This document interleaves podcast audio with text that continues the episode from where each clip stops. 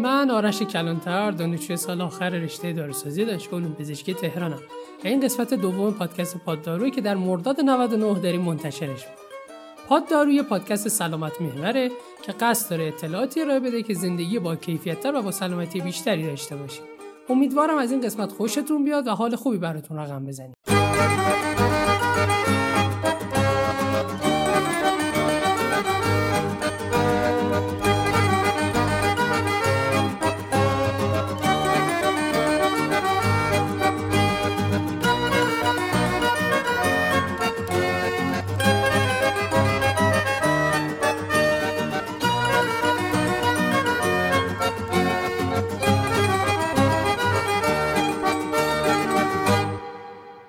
قسمت قبل درباره کرونا به صورت کلی و تاثیر اون در زندگی روزمره سه قشر مطرح جامعه سلامت و همچنین دورکاری صحبت کرد.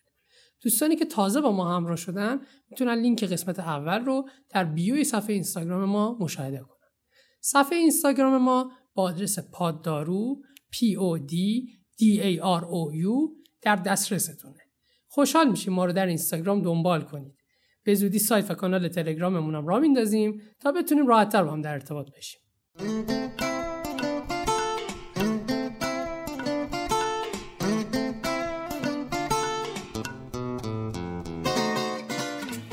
من در ابتدای کار از اسپانسر برنامه شتاب دنده سماتک تشکر می‌کنم که برای تهیه این دو قسمت ما رو کمک می‌کنه. شتاب دنده سماتک یک شتاب دنده تخصصی در حوزه انرژی و به خصوص نفت و گازه که با بهرهگیری از بهترین منتورها به یکی از بازیگران اصلی اکوسیستم نوآوری کشور در این بخش تبدیل شد. برای آشنایی بیشتر به اطلاعاتی که در کپشن اومده یه سر بزنید.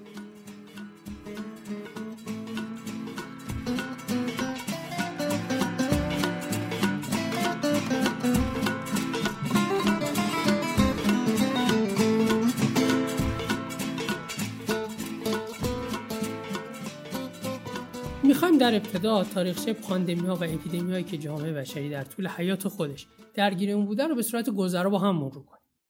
اول از همه یه سوال. شما فرق پاندمی و اپیدمی رو می‌دونید؟ پاندمی به فراگیری یک بیماری در سطح وسیع جهانی میگن اما اپیدمی فراگیری یک بیماری در یک موقعیت خاص جغرافی. پس ابتدا هر بیماری پاندمی به صورت اپیدمیه اما بعدش اگر گسترش پیدا کنه به پاندمی تبدیل میشه. مثلا کرونا ابتدا به صورت اپیدمی در ووهان چین بود اما الان به پاندمی وسیع جهانی تبدیل شده. دونستن تاریخچه پاندمی و اپیدمی های گذشته می‌تونه به ما دید خوبی بده که کرونا رو دست کم نگیریم و بتونیم با خسارات جانی و مالی کمتری از اون عبور کنیم. فقط نیاز داره یه خورده بیشتر به فکر هم باشیم و از مشکلات عبور کنیم. چیزی که دردناکه اینه که خیلی از دوستان و نزدیکان خودمون تا عزیزی رو از دست ندن عمق واجعه و خطر رو حس نمی‌کنن. بگذریم. اولین اپیدمی یا پاندمی کشف شده به سه هزار سال قبل از میلاد حضرت مسیح یعنی پنج هزار سال پیش برمیگرده. از اجسادی که در خانه در چین پیدا شد متوجه شدن یه بیماری فراگیر علت مرگ تمامی اجساد پیدا شده بود. فراگیری بعدی مربوط به 430 سال قبل از میلاد حضرت مسیح. بعد از جنگ آسپارتا و آتن با برگشت سربازان به آتن یک بیماری با علائم سردرد، قرمزی و التهاب چشم و زبون التهاب گلو و مشکلات تنفسی مشاهده میشه که بر اثر اون در طی 5 سال 100 هزار نفر جونشون از دست دادن. الان بیماری خیلی شبیه کرونا الان خودمونه ولی حد زده میشه این بیماری ابولا یا تب تیفویدی بوده باشه. در سال 165 تا 180 میلادی در امپراتور روم بعد از اینکه سربازان از جنگ برگشتن علائم شبیه قابل مرغون داشتن که همین علائم ساده باعث میشه در طی 15 سال 5 میلیون نفر از بین برن. قشنگ معلوم آه مردمی که با جنگیده بودن دامنشون رو گرفته. در طی سالهای 250 تا 271 میلادی در تونس فعلی بیماری فراگیر میشه که در طول تاریخ به تاون تونس معروف شده. اما علت اون مشخص نیست. میزان مرگ و میر اونقدر زیاد بوده که در طول یک روز حتی تعداد فوتیا به 5000 نفر می‌رسیده. از این فراگیری مردم با نام آخر دنیا هم یاد می‌کنن. بقایای پیدا شده نشون میده که فوتیا رو با آهک دفن می‌کردن. در طی سالهای 1346 تا 1353 میلادی شاهد یک پاندمی بزرگ در اروپا بودیم که گویی از آسیا وارد شده بوده و طی اون 50 درصد جمعیت اروپا کشته میشن که به همین جهت با نام مرگ سیاه یا بلک دس از اون یاد می‌کنن. عامل این پاندمی یه باکتری به نام یرسینیا پستیسه که همون باکتری عامل اون بوده که توسط ککهایی روی بدن جوندگان منتقل میشه. از همین سالها قتل عام این باکتری منحوس شروع میشه و هر قرن یا چند سال یک بار یه گوشه دنیا ظهور پیدا می‌کنه و فاجعه پشت فاجعه بذارید برای شروع بحث تا اون و میزان مرگبار بودنش اثرات اجتماعی و اقتصادی بعد از این فراگیری رو مرور کنیم. این پاندمی باعث شد نیروی کار در اروپا کاهش پیدا کنه در نتیجه دستمزد کارگران به علت تقاضای بیشتر افزایش پیدا کرد. و فراوانی غذا نسبت به جمعیت رخ داد به طوری که گوشت به سبد غذایی کارگران اون روزگار اضافه شد. ادعی علت پیشرفت های صنعتی بعدی رو آسوده خاطری کارگران از تامین معاش خودشون می‌دونن. البته در مورد این موضوع اختلاف نظرهای زیادی وجود داره. ولی برای اینکه توجهتون رو به بزرگی پاندمی جلب کنم دوباره به آمار 50 درصد فوتی در اروپا اشاره می‌کنم. یعنی از هر دو نفر یک نفر جون خودشون از دست دادن. تا اون آمریکا در قرن 16 منظور از آمریکا منطقه و قاره آمریکاست نه کشور ایالات متحده. باعث میشه که 90 درصد جمعیت بومی نیمکره غربی از بین برن. تاون بزرگ لندن در سال 1665 و 1666 میلادی. در تابستون با افزایش تعداد جوندگان و کک روی بدن اونها که عامل اصلی انتقال تاون بودن اپیدمی گسترش پیدا می‌کنه. با سردتر شدن هوا در زمستون همهگیری کاهش پیدا می‌کنه. در مجموع این فراز و نشیب 15 درصد جمعیت لندن که حدود 100 هزار نفر بودن جونشون از دست میدن.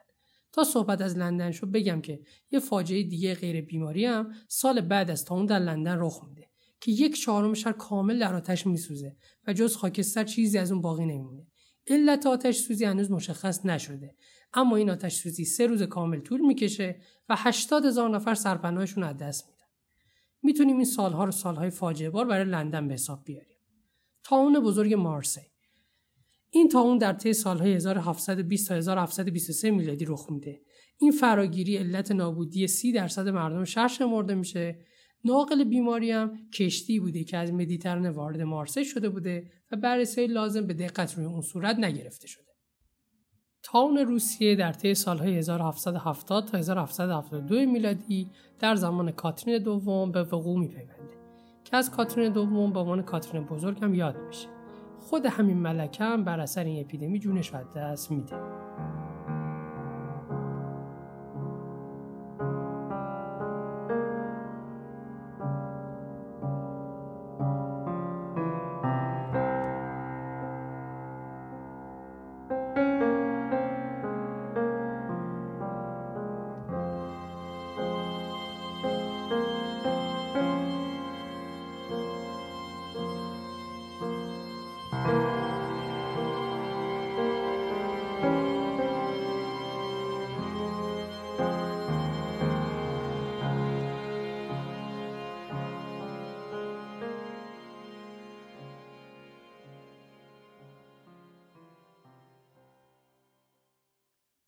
در بین این اپیدمی ها و پاندمی های تاونی در دنیا طی این 5 6 قرن فراگیری های بزرگ دیگری هم داشتیم.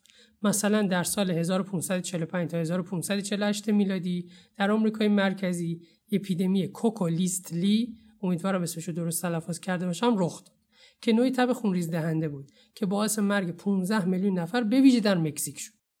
اپیدمی های بعد از تاون یرسنی تاون اصلی فاصله گرفته بود. در سال 1793 در فیلادلفیا که اون موقع پایتخت ایالات متحده آمریکا بود تب زرد شروع پیدا کرد که به تاون زرد هم معروفه.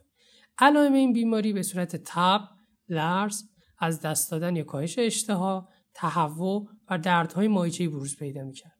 عامل انتقال این بیماری نیز پشه ماده بود که با گرمتر شدن هوا تعدادشون بیشتر می‌شد و شیوع بیماری گسترش پیدا پاندمی آنفولانزا در طی سالهای 1889 و 1890 میلادی در تقریبا تمام دنیا شیوع پیدا کرد و شباهت زیادی به پاندمی کووید 19 داشت.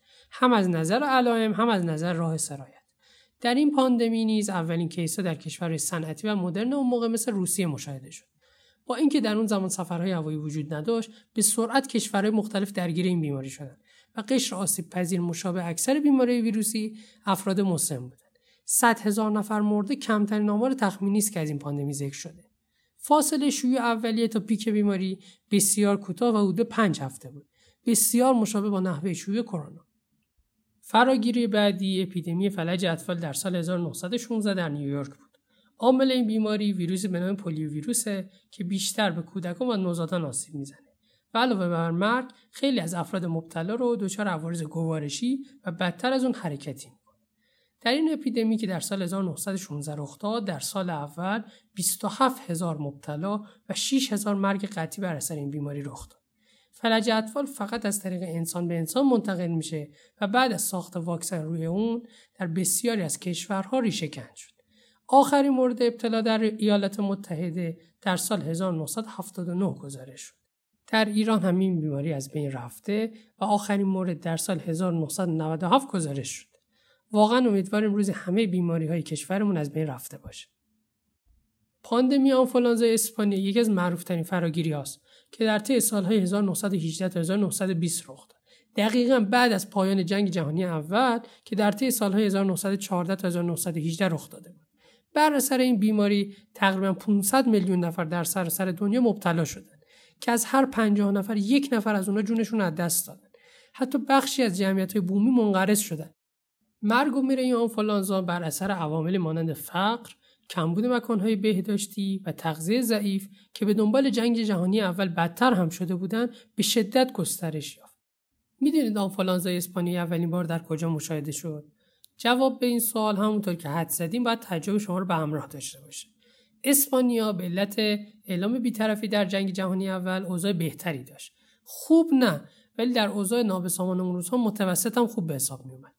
و مطبوعات. فارغ از سانسور حکومت مرکزی مطالب رو منتشر می‌کردن.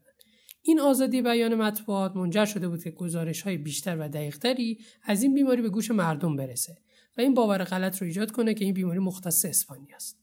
پاندمی آنفولانزای مرغی در طی سالهای 1957 و 1958 میلادی حدود یک ممیز یک دهم میلیون نفر رو از بین برد که 116 هزار نفر از این آمار مربوط به ایالات متحده آمریکا. پاندمی ایدز از سال 1981 شروع شد و همچنان ادامه داره. این بیماری اولین بار در یک مرد آفریقایی مشاهده شد که به علت تماس جنسی با شامپانزه به این بیماری مبتلا شده بود. شاید شما هم بپرسید واقعا چرا؟ ولی خیلی مواقع دیوان سنگی رو در چاه میندازه که هزار تا عاقل هم نمی‌تونن رو در بیارن. به علت روش انتقال خاص بیماری ایدز که فقط از راه خون و تماس جنسی منتقل میشه سرعت شیوع آهسته تری داره اما به علت دوران نهفتگی طولانیش ریشهکنی اون بسیار سخت. ممکنه یک فرد 6 تا 10 سال به ایدز مبتلا باشه اما خودش و اطرافیانش متوجه نشن و علامت خاصی هم بروز نده. از ابتدای پاندمی ایدز تا کنون حدود 40 میلیون نفر به این بیماری به صورت قطعی مبتلا شدن که فقط و فقط دو نفر از اونها به صورت کامل بهبود پیدا کردن. از سال 1990 با ورود داروهای ضد ویروس جدید به بازار دارویی طول عمر بیماران مبتلا به ایدز و افراد سالم نزدیکتر شد آنفولانزای خوکی که در طی سالهای 2009 و 2010 میلادی از مکزیک شروع شد و اپیدمی ابولا که طی سالهای 2014 تا 2016 در آفریقا رخ داد از جمله فراگیری های معاصرند. آخرین فراگیری قبل از کووید 19 مربوط به ویروس زیکا در سال 2015 که هم از راه تماس جنسی و هم از راه نیش پشه منتقل میشه. این بیماری برخلاف بیماری قبل بیشتر به نوزادان آسیب می‌زنه و جامعه پر ریسک متفاوتی با بقیه بیماری ها داره. اطلاعاتی که خدمتتون ارائه شد از سایت lifescience.com استخراج و ترجمه شده بود.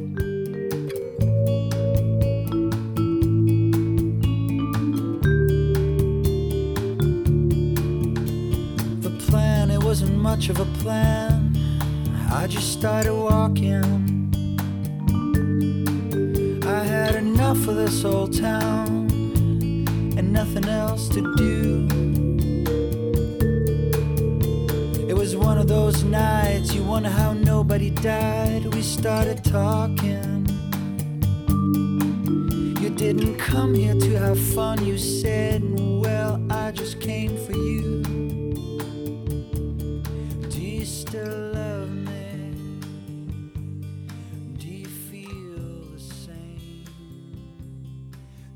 شاید شما هم مثل من دیده باشید. انسانهای مختلف نظرات و پیشنهادات مختلفی درباره افرادی که کرونا گرفتن دارن. یه عده دنبال روغن بنفشن یه عده ادرار شطور یه عده نیش زنبور اصل و غیره. یه عده میگن فلان مکمل رو بخور یه عده میگن فلان چیز رو نخور. سعی می‌کنیم با اطلاعاتی که در ادامه بهتون از منابع معتبر میدیم سردرگمیتون رو کاهش بدیم. در ابتدای نکته ضروری رو بهتون میگم. بسیاری از افرادی که مبتلا به کرونا میشن بدون نیاز به مراقبت در بیمارستان و با استراحت در خونه و قرنطینه کردن خودشون برای مبتلا نکردن بقیه می‌تونن سلامتی خودشون رو به دست بیارن. فقط کافی مایات زیاد مصرف کنن و استراحت کافی داشته باشن. اگر بدن درد یا تب دارن بر رفع این علائم دارو مصرف کنن. داروی انتخابی برای تب و درد در بزرگسالان استامینوفن 500 میلی گرمه به صورت هر 6 ساعت. همینجا توی پرانتز بهتون میگم که دوزبندی استامینوفن در اغلب موارد کمتر از میزان نیازه و اثر بخشی اون کافی نیست و اصطلاحا آندر تریتمنت رخ میده. برای بدن درد تنها هم داروی انتخابی ناپروکسنه با ماکسیموم دوز روزانه 1500 میلی گرم مطالعات مختلف ناپروکسن رو بر ژلوفن در بیماری کووید 19 ترجیح داده. پس اینکه هر روز همه جا میشنویم لعنت به این مملکت که کرونا مثبت‌ها رو میفرستن خونه کاملا قضاوت اشتباهیه. البته فرستادن مریض به خونه باید زمانی باشه که کادر درمان به صورت قطع متوجه این نکته باشن که ارگانهای حیاتی مثل ریه یا در موارد نادر قلب درگیر نشده باشن. این روش روش مرسوم در تمام دنیاست و ارتباطی هم به نبود تخت و تجهیزات بیمارستانی نداره. در حال حاضر دارویی که به صورت خاص برای کرونا باشه ساخته نشده و همکنون داروهای بیماری مالاریا مثل هیدروکسیکلoroquine، بیماری خودایمنی مثل ام داروی رسیژن یا آنتی ویروس هایی که از قبل وجود داشتن مثل فاویپیراویر دارن استفاده میشن و نتایج خوبی هم نشون دادن.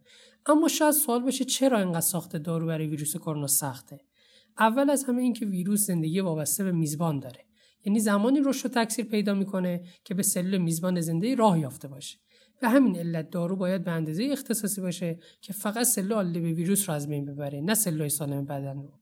موضوع بعدی اینکه خانواده ویروس های آنفولانزا و کرونا به شدت پتانسیل جهش ژنتیکی دارن و می‌تونن ویژگی‌های خودشون از نسلی به نسل دیگه تغییر بدن و این باعث میشه رهگیری و نابود کردنشون توسط سیستم ایمنی سخت شه.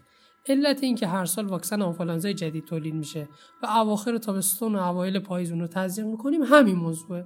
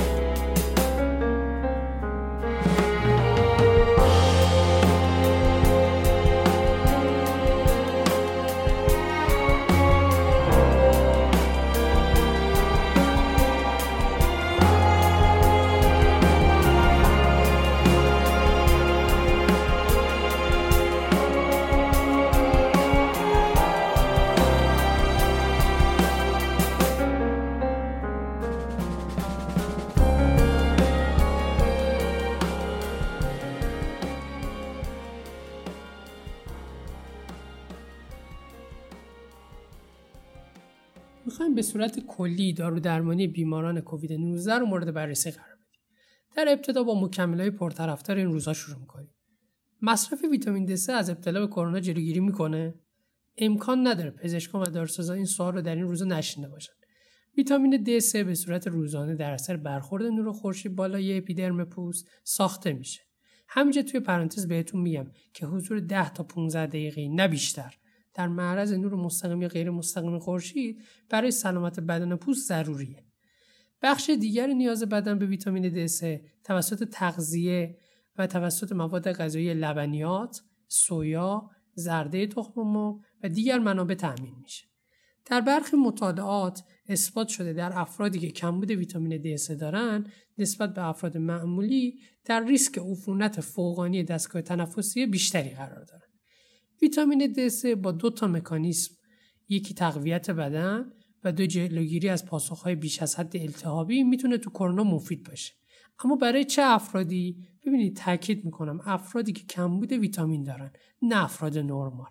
حالا این کمبود از کجا تشخیص داده میشه؟ توسط آزمایش خون دوستان یه نکته خیلی اساسی وجود داره. ویتامین های A, D, E و K محلول در چربی و از راه ادرار دفع نمیشن. اگر به صورت بلند مدت و بیش از حد مصرف بشن می‌تونن فرد رو دچار سمیت کلیوی کنن. پس به صورت کلی بهتون میگم اگر کمبود ویتامین D3 دارید مصرف روزانه قرص های 1000 یا 2000 واحدی می‌تونه براتون مفید باشه. ویتامین C و تقویت سیستم ایمنی جز افسانه های دوران کودکی همه ما و گوی بزرگسالی بعضی است. یعنی هممون فکر می‌کنیم پرتقال و لیمو که می‌خوریم مثل داعش ویروس ها و میکروبا رو می‌کشه. حالا با این طرز تفکر کرونا هم پاندمی شده باشه مگه میشه به فکر نرسی که ویتامین C نخوری؟ دوستان نکته مهم و حیاتی که الان می‌تونم بهتون بگم اینی که ویتامین C و زینک برای پیشگیری خوبن. یعنی باعث تقویت سیستم ایمنی میشن. ولی توی درمان بیماری وقتی که بیمار میشید خیلی موثر نیست و بیشتر جنبه روانی داره. داروی مورد استفاده برای بیمار کرونایی بسته به وضعیت بیمار متفاوته. و نوع داروهایی که برای یک بیمار سرپایی تجویز میشه با فردی که در بیمارستان بستری از زمین تا آسمون متفاوت. برای بیمار با علائم خفیف تا متوسط از ترکیب هیدروکسی کلروکین و آزیترومایسین و ناپروکسن به عنوان ضد درد در صورت تب استامینوفن تجویز میشه. توی پرانتز این که دارم در مورد کشور خودمون ایران صحبت می‌کنم. کلوروکین و هیدروکسی کلروکین از داروهای درمان مالاریا و آرتریت روماتویدن اما سوال اینه که کاربرد اینا تو کووید 19 چیه؟ در مطالعات آزمایشگاهی مشخص شد هیدروکسی کلروکین با دو روش باعث نابودی ویروس کرونا میشه. یکی از اتصال ویروس به غشای سلول میزبان و به تبع اون ورود ویروس به سلول جلوگیری می‌کنه. دومی هم این که در صورت ورود ویروس اجازه تکثیر به ویروس رو داخل سلول میزبان نمیده.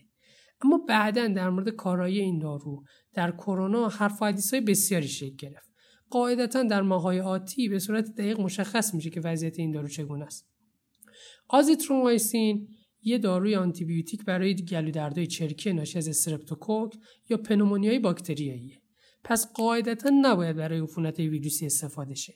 اما نحوه عملکرد و تاثیر اون در کرونا جای سوال داره. اما حدسی که زده میشه اینه که آزیترومایسین با خاصیت ضد التهابی خودش جلوی پاسخ بیش از حد سیستم ایمنی رو می‌گیره و همچنین با جلوگیری از سوار شدن عفونت های باکتریایی روی عفونت ویروسی می‌تونه در درمان کرونا کمک کننده باشه.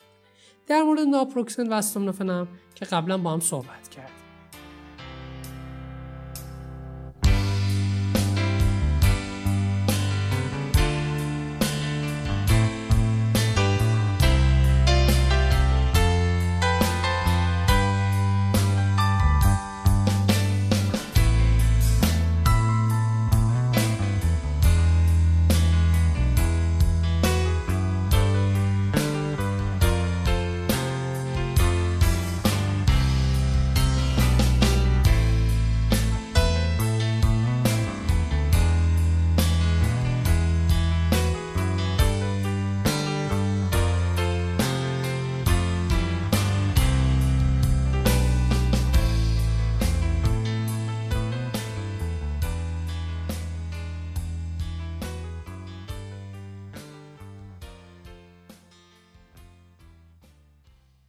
از داروی ضد ویروس که برای درمان کووید 19 در ابتدا مورد توجه قرار گرفت می‌تونیم به اوسلتامیویر با نام تجاری تامیفلو اشاره کنیم که در پیشگیری و درمان آنفولانزای فصلی موثره.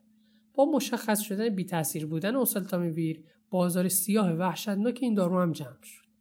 داروی کلترا که شامل دو داروی ضد ویروس لوپیناویر و ریتوناویره برای درمان ایدز مورد استفاده قرار می‌گیره.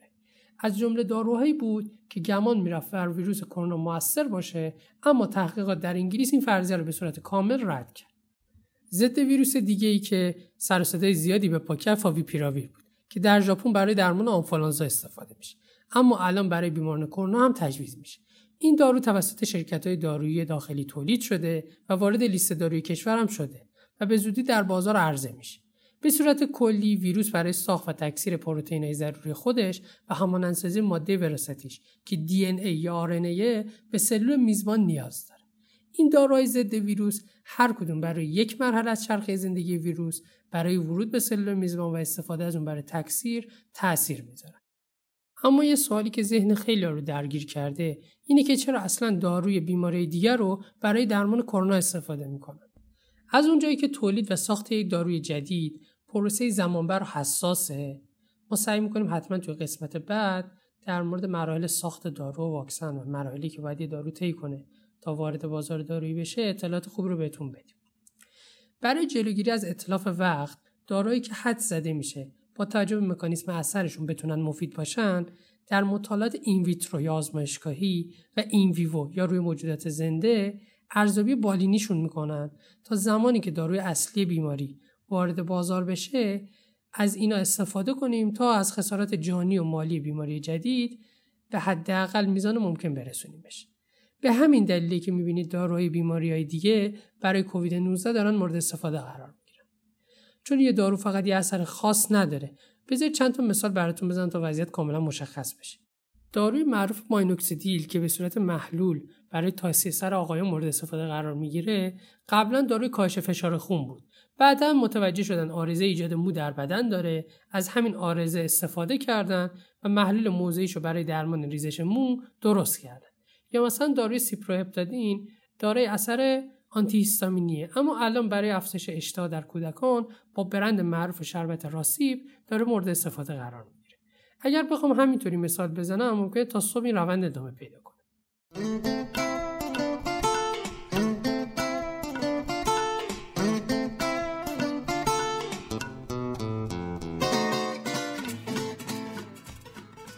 اسپانسر این قسمت از پاددارو شتاب دنده سماتک شتاب دنده سماتک یک شتاب دنده تخصصی در حوزه انرژی و به خصوص نفت و گاز که با بهرهگیری از بهترین منتورها به یکی از بازیگران اصلی اکوسیستم نوآوری کشور در این بخش تبدیل شد. برای آشنایی بیشتر به اطلاعاتی که در کپشن اومده یه نگاه بده.